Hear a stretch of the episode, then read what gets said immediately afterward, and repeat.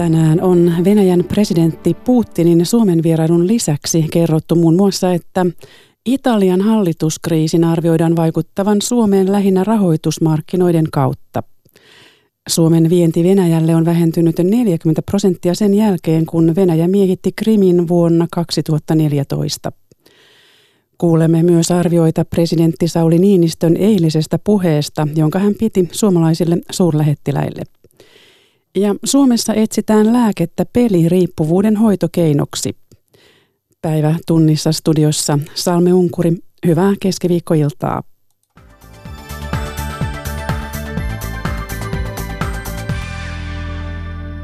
Italian hallituskriisin talousvaikutukset jäänevät Suomessa pääosin välillisiksi. Mikäli Italian seuraava hallitus alkaa toteuttaa löysää talouspolitiikkaa, saattavat riskilisät Euroopassa kasvaa ja talouskasvu hidastua.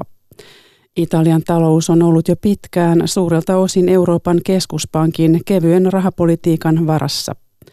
Jarmo Olavi Koponen. Poliittiseen kriisiin ajautuneen Italian talousongelmista puhuttaessa on ollut tapana mainita velkataakka sekä korruptio.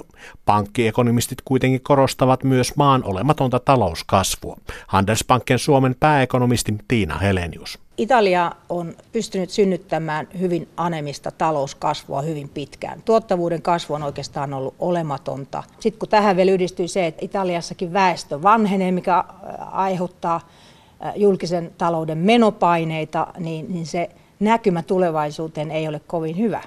Samaa mieltä on myös Nordean pääekonomisti Tuuli Koivu. Kyllä se suurin huoli on ilman muuta kasvun puute. Kasvu on ollut parikymmentä vuotta huonoa, ja kun ei talous kasva, niin silloin ne talouspolitiikan ongelmat, valtiontalouden ongelmat, esimerkiksi työttömyysongelmat, nousee pintaan. Italian hallituksen vaihtuessa markkinoita kiinnostaa, millaisia talouspoliittisia ratkaisuja seuraavat päättäjät lähtevät viemään eteenpäin. Nordean pääekonomisti Tuuli Koivu. No se on aika pitkälti vielä auki, että minkälaista talouspolitiikkaa sitten liika yksin mahdollisesti hallituksen muodostaessa lähtee ajamaan. Kyllähän heillä on ihan positiivisiakin ehdotuksia liittyen talouteen, mutta totta kai meitä pelottaa hyvin paljon se, että valtion kukkaron nyörit avataan ja jo löystetään nyt tilanteessa, jossa maailmantalous ja Italian talous kohtaa tosi isoja haasteita muutenkin, ja silloin ne riskit kasvaa. Käytännössä jo pitkään Euroopan keskuspankin tukitoimien varassa ollut Italia saattaa laskea sen varaan, että maan talous on niin suuri, ettei sitä voida päästää romahtamaan. Toisaalta vaikka suomalaisyrityksistä muun muassa Wärtsilällä on toimintoja Italiassa, tulenevat mahdolliset talousvaikutukset Suomeen todennäköisesti välillisesti. No mä sanoisin, että se suora vaikutus Italiasta Suomeen on kohtuullisen pieni. Se vaikutus tulee lähinnä rahoitusmarkkinoiden kautta. Ja, ja kun riskilisät Euroopassa kasvaa, niin talous kasvu hidastuu ja se vääjäämättä tulee sitten myös tänne Suomeen. Et kyllä tässä kaikki muutkin huolenaiheet on pöydällä ja Italia on nyt sitten yksi, yksi ongelma lisää. Suomen taloussuhteet Venäjän kanssa ovat menneet alamäkeä vuoden kaksituhattaneljätoista Krimin miehityksen jälkeen. Etenkin vienti itänaapuriin takkuaa pahasti. Se on noin neljäkymmentä prosenttia pienempää kuin viisi vuotta sitten. Pauli Lahti. E U-pakotteet, Venäjän vastapakotteet ja Yhdysvaltain pakotteet. Taloudellinen sekamelska on valmis. Venäjä on edelleen Suomen kolmanneksi tärkein kauppakumppani, mutta takavuosien hyvistä päivistä ollaan nyt kaukana. Varsinkin suomalaistuotteiden vienti Venäjälle on hyytynyt viidessä vuodessa merkittävästi. Tilastot eivät silti kerro koko totuutta. Suomalais-venäläisen kauppakamarin toimitusjohtaja Jaana Rekolainen. Suomen ja Venäjän välinen kauppa ei ole enää vienti- ja tuontikauppaa pelkästään, se on monimuotoistunut. Suomalaiset yritykset ovat myöskin vieneet tuotantoaan ja toimintojaan Venäjälle lähemmäksi markkinaa, lokalisoineet esimerkiksi osan siitä toimitusketjustaan, jolloin se toiminta näkyykin siellä maan sisäisenä kauppana. Suomen kannalta kauppasuhde on erityisen ongelmallinen, koska kauppatase on pahasti alijäämäinen. Tavaraa tuodaan, esimerkiksi raakapuuta, mutta tällä hetkellä Venäjän talous elää niin suurta epävarmuuden aikaa, että vienti sinne ei vain vedä. Suomalaistuotteiden huonosta laadusta ei ole kyse, vakuuttaa toimitusjohtaja Rekolainen. Suomalaiset ratkaisut kiinnostavat Venäjällä erittäin paljon tällä hetkellä. Ongelmana on edelleenkin heikentynyt ostovoima, joka näkyy sekä kuluttajien kukkarossa että yritysten ratkaisuissa ja valitettavasti joskus hinta ajaa laadun ohi. Venäjä ei ole lopettamassa Krimin miehitystä, eivätkä E U tai Yhdysvallat ole ainakaan näillä näkymin purkamassa pakotteitaan. Talousrintamalta siis tuskin ainakaan lähitulevaisuudessa kuullaan hyviä uutisia.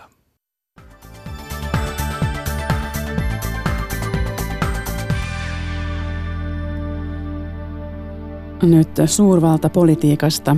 Presidentti Sauli Niinistö piti eilen puheen suomalaisille suurlähettiläille.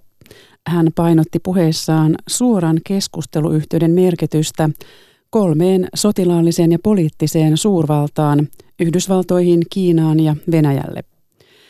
Presidentti totesi, että vaikka päitä ei valitulta suurstrategiselta linjalta pystytä kääntämään, joitain vaikutusmahdollisuuksia voi pienelläkin maalla olla. Seija Vaherkumun kanssa aiheesta ovat keskustelemassa entinen presidentin neuvonantaja professori Hiski Haukkala ja ulkoasiainvaliokunnan varapuheenjohtaja, entinen ulkoministeri Erkki Tuomioja, joka kommentoi aluksi presidentti Niinistön puhetta. No, minusta on merkille pantavaa, että presidentin lähtökohta on hyvin tulos- ja ratkaisukeskeinen, eli Suomi ei ole niitä maita, joilla kannattaa harjoittaa mitään megafonidiplomatia, ei meihin sillä tavoin kiinnittää huomiota, ja hän haluaa myöskin pientinkin askelten kautta etsiä ratkaisuja asioihin, esimerkiksi arktisen alueen ongelmiin. Hän on pystynyt menestyksekkäästi jopa Yhdysvaltojen nykyhallinnon kanssa joistain arktisen alueen asioista ja esimerkiksi mustan hiilen kysymyksestä neuvottelemaan. Uskon, että arktinen alue on varmasti myöskin Putinin kanssa esillä. Ja sitten on tietysti todella näitä isoja kysymyksiä, joissa jossa meillä ei ole suoraan roolia, mutta jossa me voisimme ainakin edesauttaa ilmapiirin luomista. Ja tietysti yksi iso kysymys on se, että tällä hetkellä ei ole käynnissä minkäänlaisia asevalvonta, aseriisuntaneuvotteluja suurvaltojen välillä. Päinvastoin keskimatkojen ohjussopimus on rauennut ja kaikki suurvallat kehittävät uusia asejärjestelmiä, modernisoivat niitä. Tämä on erittäin huolestuttava asia. Ja kun Suomi on joskus aikaisemmin kyennyt, vaikka me emme ole omia aseitamme tähän tarjoamassa ja niillä ole siihen mitään vaikutusta, niin kuitenkin myönteisesti viemään eteenpäin aseriisunta- ja valvontapyrkimyksiä. Hiski Haukkala, miten arvioit ilmastoa tästä vinkkelistä, jonka Tuomioja nosti esiin, eli, eli asevalvontaa, aseriisuntaa? Venäjä on juuri testaillut muun muassa superaseitaan vähän epäonnisesti. No siis ilmasto on tietysti huono ja se on heikentynyt jo pitkään, eikä oikeastaan minkäännäköisiä positiivisia kehityskulkuja aikoihin ollut nähtävissä. Ja, ja Venäjä on omalta osaltaan tätä, näitä sopimuksia rikkomalla matkaan saattanut, mutta on tässä muitakin innokkaita toimijoita tietysti kentällä. Ja, ja Yhdysvallat omista suurstrategisista syistään katsoo, että, että, että heilläkin itse asiassa on intressi näistä sopimuksista irtautua ja kehittää uudenlaisia asejärjestelmiä ja Ja tämä on tietysti hirmuisen huolestuttava tilanne, sanotaanko globaalin strategisen vakauden kannalta, mutta sitten myös Euroopan alueellisen turvallisuuden kannalta. Ja tässä tietysti Suomella on oma roolinsa muistuttaa vastuullisesta politiikasta, muistuttaa siitä, että, että tämmöinen, tämmöinen politiikka ei tuota, tuota kuitenkaan niin kuin kestävää turvallisuuslisää oikeastaan kenellekään. Ja, Ja, ja tämmöisen dialogisen toiminnan kautta sitten hakea mahdollisuuksia myös, myös jollei nyt ratkaisevasti vaikuttaa, niin, niin kuitenkin hakea niitä paikkoja, joissa voi sitten olla joskus ehkä tilaa jopa jonkinnäköiselle aloitteellisuudelle. Ja siitähän tässä niin kuin diplomatiassa ja, ja ulkopolitiikassa viime kädessä on kysymys. Ja kannattaa muistuttaa siitäkin, että tämä asekilpailu, varustelu on suunnatonta tuhlausta, kun maailma huutaa toimenpiteitä ilmastonmuutoksen pysäyttämiseksi. Syytetään miljardeja ja miljardeja uusiin asejärjestelmiin. No eilinen uutinen oli se, että presidentti Niinistö on kutsunut jo syyskuun alkupuolelle koolle yhteisen korkean tason pohjoismaisen kokouksen. Ja puhutaan varmaankin silloin arktisista asioista. Vapaamuotoiseen tapaamiseen on kutsuttu Suomen, Ruotsin, Norjan pääpuolustus- ja sisäministerit. Minkälainen porukka tämä on puhumaan vaikkapa arktisista asioista, kun suurvallat eivät ole mukana? Hiski Haukkala. No se on mun mielestäni erinomaisen hyvä porukka tietysti. Siinä on kuitenkin iso osa arktisen neuvoston jäsenmaita mukana ja, ja, ja, ja myös sillä tavalla luontevan samanmielistä porukkaa, että mä voisin kuvitella, että siinä porukassa pystytään asioista helposti keskustelemaan, hakemaan yhteistä säveltä ja, ja toivottavasti myös sitten yhteistä, yhteistä rintamaa ja kykyä, kykyä toimia rakentavasti tällä alueella. Jos siellä etsitään oikein uusia yhteistyömuotoja, Erkki Tuomioja, mitä ne uudet yhteistyömuodot voisivat olla? No, ensinnäkin itse tässä asiassa ei ole kysymys kokouksesta, vaan tapaamisesta. No tapaamisesta, ja, epävirallisesta. Jolla, niin, ja jolla on itse asiassa perinteitäkin, siis nimenomaan Suomen ja Ruotsin välillä on ollut tällaista, voi sanoa, rapuyhteydenpitoa. Olen ollut itsekin niissä joskus mukana ja se on hyvin hyödyllistä laajentaa sitä nyt Norjan kanssa, koska meillä kaikilla on tosi vahvat yhteiset intressit ja ehkä siitä sitten syntyy jotain sellaista aloitteellisuutta, jota nämä maat voivat yhdessä erikseen viedä eteenpäin. Mm. Itämerta enemmän. Siellä suurvaltojen huomio kiinnittyy juuri arktiselle alueelle. Mikä pohjoisessa kovasti kiinnostaa? Siellä on koulisväylän mahdollisuuksia, mutta jotkut sanovat, että niitä on liioiteltu. No niitä on varmaan aikataulullisesti liioiteltu, että ei siellä lähivuosina ja ehkä ihan kymmenenkään vuoden sisään tulla näkemään mitään merkittävää liikennettä. Mutta se suuri asiahan on tietysti jään sulaminen, ilmastonmuutos, joka näkyy dramaattisemmin arktisilla alueilla. Ja se myöskin tietysti avaa sitten mahdollisuuksia taloudellisille toiminnoille, liikenteelle, matkailulle ja luonnonvarojen hyödyntämiselle. Tosin tällä luonnonvarojen hyödyntämisellä siltä osin, kun on kysymys öljystä ja kaasusta, niin sillä ei ole tulevaisuutta, koska koko maailman on luovuttava näiden fossiilisten polttoaineiden käytöstä. Ja tämä tietysti lisää kaikkineen sitä kiinnostusta pohjoisiin arktisiin alueisiin, läsnäoloa siellä. Se myöskin tuo tarpeita tietyllä lailla sen turvallisuudenkin lisäämiselle, eli meripelastusvalmiuksille ja niin edelleen. Tästä eikä yksinomaan tai ehkä en suinkaan edes ensisijaisesti jostain suurstrategisista sotilasajattelusta on kysymys, kun sekä Venäjä että Yhdysvallat ovat vahvistaneet läsnäoloaan. Tämä Venäjän toiminta tietysti huolettaa, kun tiedämme, miten he ovat voimapolitiikkaa muualla käyttäneet, mutta siitä ei ole onneksi merkkejä arktisilla alueilla. Ja Yhdysvaltain suhtautumisesta muutama vuosi sitten heidän silloisen arktisen pääneuvottelijansa kanssa, kun keskustelin, hän totesi, että eivät he nyt ole erityisen huolissaan näistä Venäjän uusista toimista, koska he itse tekevät samoista syistä aivan samanlaisia asioita omalla arktisella sektorillaan. Hiski Haukkala, tuossa äsken puhuttiin siitä, kuinka asevarustelu kiihtyy. Tuomioja otti esiin sotilaallisenkin turvallisuustilanteen arktisella alueella. Millainen se sinun arviosi mukaan siellä on?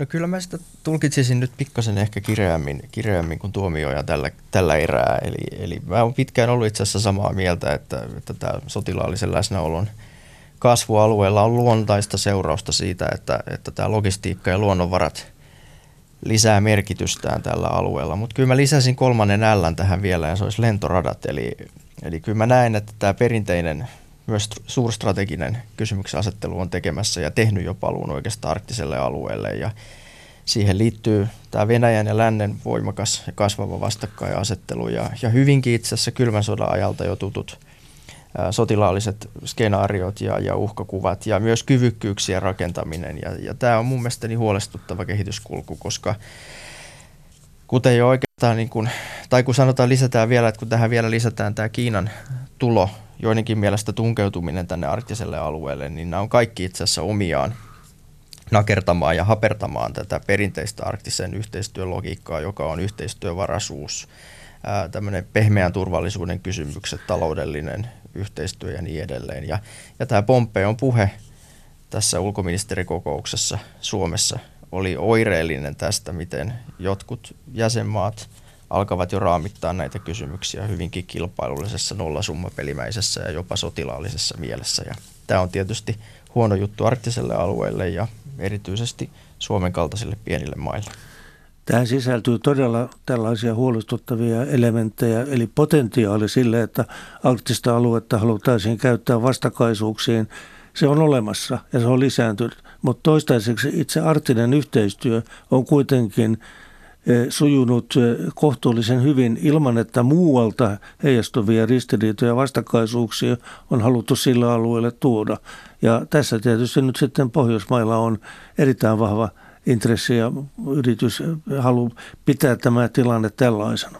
No jos kuitenkin ajatellaan uhkakuvia, kuten poliitikkojen, entisten neuvonantajien ja professorien kuuluu tehdä, niin, niin mitä voi sattua, jos intressit törmäävät pahasti arktisella alueella? Hiski Haukkala. No en mä näe, että, että arktinen alue on tässä nyt se, se sytyke, sanotaan näin. Mä uskon, että nämä taloudelliset intressit nähtävissä olevassa tulevaisuudessa ei ole sitä luokkaa kuitenkaan, että ne itsessään toimisivat tällaisena konfliktisytykkeenä tai aiheena.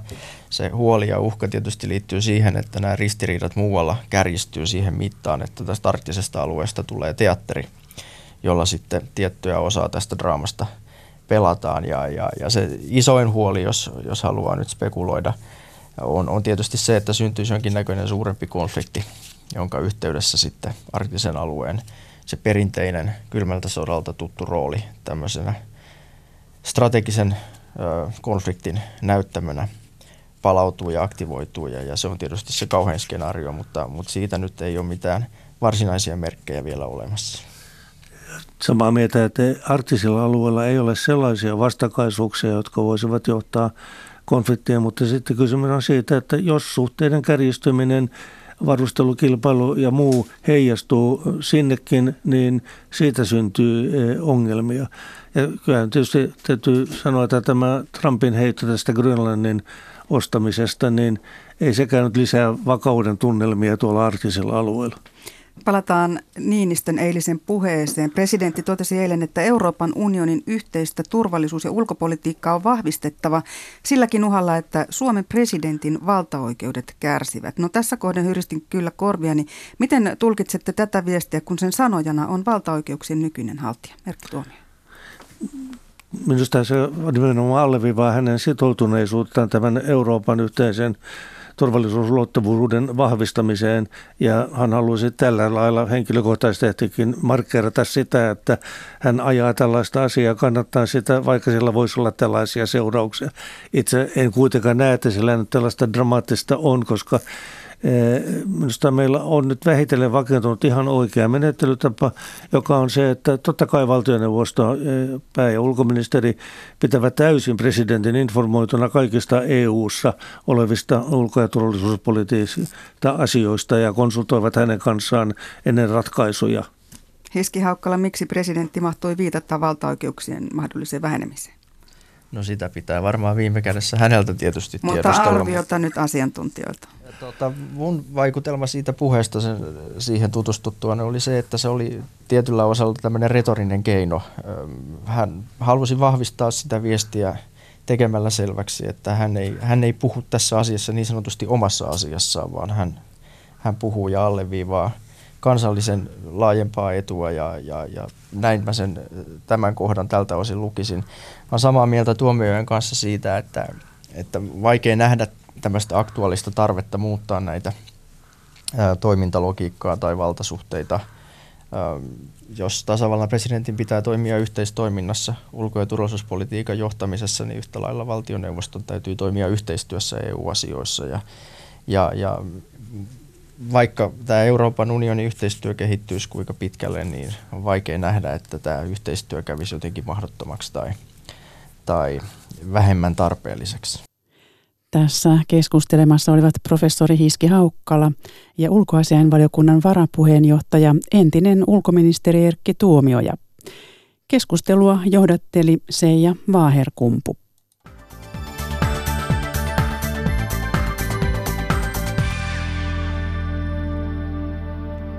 Ja lisää suurvaltapolitiikkaa. Tänään on kerrottu, että Yhdysvaltain presidentti Donald Trump on toistaiseksi perunut vierailunsa Tanskaan, koska Tanska ei halua myydä Grönlantia. Trumpin oli määrä vierailla Tanskassa ensi kuun alussa.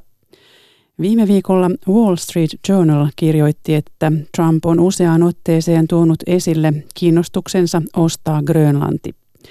Tanskan pääministeri Mette Frederiksen on todennut, että ajatus Grönlannin ostamisesta, ostamisesta on absurdi, eikä saari ole myytävänä. Aki Laine ja Matti Ylönen soittivat ulkopoliittisen instituutin vanhemmalle tutkijalle Charlie Salonius-Pasternakille, joka arvioi, mistä Trumpin aikeissa on kysymys. No se kuvastaa tavallaan hänen tapansa hoitaa mitä tahansa politiikkaa siinä mielessä, että joku asia on voitu hieman keskustella kaverin suhteen. Sitten hän heittää tällaisen ajatuksen useimmiten Twitteriin ja katsotaan mitä tapahtuu. Ähm, se voi myös olla harhautus sisäpolitiikkaan. Hän ei ole pienetkään aikomussa. Hän ei nyt vain halunnut lähteä Tanskaan ja kehitti tällä tällaisen niin kuin N S-kriisin. Äh, vähän vakavammin kyllähän se myös kuvastaa sitä, miten äh, globaalisti suurvaltapolitiikka on, on, on, on nousussa ja pienet valtiot joutuu nyt vähän luovimaan, luovimaan siinä ja, ja, ja ehkä hyväksymään, että suurvaltion johtajat heittää tällaisia ajatuksia ilmoille. Oletko siis sitä mieltä, että mitään ostoajatusta oikeasti ei taustalla olekaan? Siis, siis onhan voinut olla. Trump on voinut äh, muistaa, että Yhdysvallat on ennenkin ostanut maita laajentuakseen ja, ja joskus, joskus jopa presidentin nimi sitten muistetaan ää, sen jälkeen, niin, niin onhan tällainen, niin kuin, miten sanoisi, Trumpin nimeä ja historiaa nostava ajatus voinut siellä olla, mutta tota, niin, ää, ehkä, ehkä se ei kuitenkaan ole osa tätä maailmaa. No, miksi Grönlanti olisi kiinnostava alue Yhdysvalloille? No, äh, voi olla, että, että Yhdysvalloilla olisi jonkunlainen intressi laajentaa sotilaallista tai muuta läsnäoloa, mutta toisaalta Yhdysvalloilla on jo sotilastukikohta siellä. Äh, ilmastonmuutoksen kanssa, jos nyt jatkuu, kuten, kuten ollaan nähty Grönlannissa, niin äh, ne resurssit, jotka on Grönlannin maaperässä, niin voisi olla kiinnostavia, niin voihan ajatella, että on tällaisia konkreettisia syitä, äh, miksi Yhdysvallat olisi kiinnostunut, mutta toisaalta voi kysyä, että eikö näitäkin intressejä voi hoitaa ihan niin kuin läheisen liittolan, liittolaisen kanssa muutenkin. Kuinka hyvin tämä kaikki on linjassa U S A:n toiminnan ja U S A:n nykyisen presidentin aiemman toiminnan kanssa, eli onko tässä enemmän presidentin toiminnasta kuin maanlinjasta noin pitkällä tähtäimellä kyse? No itse näkisin kyllä. Tietenkin Yhdysvallat on, kuten monet muut valtiot, jos voi sanoa vuosisata, vuosisatoja sitten, niin sehän oli suht tavallista oikeastaan, että vaihdettiin maapaloja ja ostettiin ja myytiin, mutta eihän se kuulu nyky moderniin toisen maailmansodan jälkeiseen yhdysvaltalaiseen politiikkaan, niin kyllä mä sanoisin, että tässä on kyse, jos ei vain Trumpin, niin ainakin vain osan Trumpin hallinnon politiikasta, eikä mitenkään kuvasta niin kuin amerikkalaisten virkamiesten koneiston tai muun näkemyksiä. Niin, Grönlanti on vielä tällainen poikkeustapaus, sillä on aika vahva itsehallinto, vaikka kuuluukin toki Tanskalle. Siellä on lisäksi alkuperäiskansoja ja monet asiantuntijat ovat nähneet tässä jopa tällaisia vähän kolonialismin ajan kaikuja. Miten hyvin, Charlie Salonius-Pasternak, nämä ajatukset allekirjoitat? No kyllä ehdottomasti näkee näitä kaikuja juuri ja sen takia viittaan siihen, että ennen näin saatettiin tehdä, äh, mutta tota, niin se, että se sopisi nykymaailmaan, että muut vain päättävät, että te olettekin nytten, nytten tota, niin teidät on myyty jonnekin muualle, niin, niin äh, en nyt sano mahdotonta, mutta erittäin vaikeaa nähdä, että nykymaailmassa ähm, eurooppalaiset, amerikkalaisiin yleisiin arvoihin kuuluisi, että näin nyt voidaan tehdä. Mitäs nyt sitten tapahtui? Oliko tämä vain tällainen heitto, joka unohdetaan ja mennään eteenpäin, vai miten? Mikä on profetia? Ähm, sanoa, tota, niin, ähm, se, joka tekee ehkä kiinnostavasti, Trump oli näköjään halunnut tulla mennä valtiovierailuun, hän pitää siitä, että tapaa kuninkaallisia ja tämä oli järjestetty, kuten pienen valtion liittolaisen ehkä kannattaakin järjestää ja sitten, sitten peruttu, niin voihan olla, että nähdään, että, että vierailu taas, taas tapahtuu, kun Trump on, ei enää tarvitse tätä kriisiä, tota niin, mutta ää, en mä näe, että se Yhdysvaltojen ja, ja Tanskan suhteisiin pitkällä aikavälillä vaikuttaa, mutta se on ehdottomasti taas yksi tällainen pieni repivä esimerkki, joka osoittaa, että Trump ei oikeasti ymmärrä joitakin kansainvälisen politiikan li- äh, lainalaisuuksia, mukaan lukien, miten nyt liittolaisia näin yleisesti tai kavereita, jos voi sanoa tuttavallisemmin, kohdellaan. Näin arvioi vanhempi tutkija Charlie Salonius-Pasternak ulkopoliittisesta instituutista.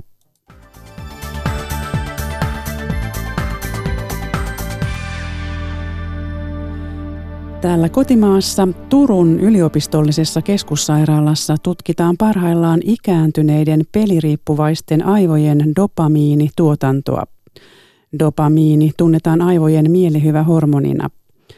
Peliriippuvuus on perinteisesti ollut nuorten miesten ongelma, mutta esimerkiksi iäkkäät naiset ovat peliautomaattien suurkuluttajia.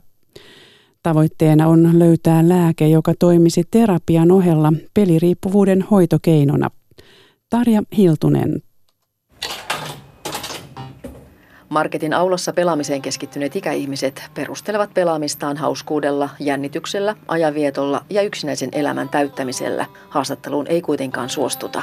Tyksin tutkimuksen tavoitteena on löytää neurobiologisia muutoksia, joihin voi vaikuttaa lääkinnällisesti. Neurologian erikoislääkäri, dosentti Valtteri Kaasinen Turun yliopistosta. Tässä tutkitaan dopamiinijärjestelmää. On tiedossa, että dopamiinilääkkeet aika huonosti auttaa peliongelmiin. Sen sijaan voi olla niin, että jos dopamiinijärjestelmään vaikutetaan ikään kuin mutkan kautta opioidijärjestelmän lääkkeellä, niin, niin saadaan parempia tuloksia. Aivomekanismeja tunnetaan vielä vähän. Lääkehoito ei ole täysin ongelmatonta. Valtteri Kaasinen. Riippuvuussairaudetkin ja peliriippuvuus kietoutuu hyvin syvälle ikään kuin aivojen palkitsemisjärjestelmään ja normaalitoimintoihin. Jos ajatellaan, että että me lääkitään pois ikään kuin tällaista peliriippuvuutta, niin, niin miten tätä saadaan sitten eristettyä muusta olemisesta ja, ja palkitsemistoiminnoista. Kauppojen peliautomaateille tutkija antaisi lähtökäskyn. Se, että Suomessa ei, ei nyt maitolitraakaan voi ostaa ilman, että kävelee näiden laitteiden ohi, niin uskon, että se on ikääntyneiden peliongelmissa varsin keskeinen asia. Nuuskan tapaan käytettävät nikotiinipussit houkuttelevat käyttäjiksi erityisesti naisia ja nuoria aikuisia. Ruotsissa myyntiin tulleiden tuotteiden maahantuonti kasvaa Suomessakin, vaikka se voi olla rikos. Uusia käyttäjiä on houkuteltu esimerkiksi pienentämällä nikotiinipussien kokoa. Jari Peltoperä. Nikotiinipusseja käytetään nuuskan tapaan. Ruotsissa tuore tupakkalaki luokitteli nikotiinia sisältävät annospussit tupakkaan rinnastettavaksi tuotteeksi. Suomessa ne luokitellaan lääkevalmisteiksi. Niiden suosio kasvaa, vaikka maahantuonti on useimmiten lainvastaista vahvempien yli neljä milligrammaa nikotiinia sisältävien nikotiinituotteiden osalta. Nikotiinipussit tekee kuluttajan kannalta hankaliksi se, että lääkeaineina niiden maahantuonnin laillisuutta voi olla hankala selvittää etukäteen. Suomessa nikotiinipitoisuuden raja neljä milligrammaa on sama, mikä on Suomen markkinoilla olevissa luvallisissa tuotteissa. Ruotsin pakkauksiin nikotiinipitoisuutta ei ole merkitty. Uusien nikotiinituotteiden tuonti näkyy jo Tullissa. Tutkintayksikön päällikkö Tuomo Kunnari Tornion Tullista. Joo, kyllä tämmöinen ilmiö on tunnistettu ja se aina silloin tällöin tämmöisiä tuotteita tulee takavarikkoon, mutta toistaiseksi kuitenkin se on vain murto-osa siitä normaali nuuska tuonnista, mitä tässä ainakin Torniossa nyt on tämän vuoden aikana paljastunut. Tämä on aivan uusi ilmiö sinänsä ja näistä tuotteista, mitä paljastuu, pyydetään aina Fimean lausuntoja. Ainakin se näyttää, että se on lisääntymään päin, mutta kuinka suosittua näistä tuotteista loppupeleissä tulee, niin sitä en osaa sanoa. Tuore nuorten terveystapatutkimus kertoo, että suomalaisten nuorten nuuskan käyttö lisääntyy ja myös tyttöjen nuuskaaminen on lisääntynyt kaksituhattakymmenen luvulla. Nuuska ja vahvat nikotiinituotteet aiheuttavat voimakkaan riippuvuuden nopeasti käytön aloittamisen jälkeen.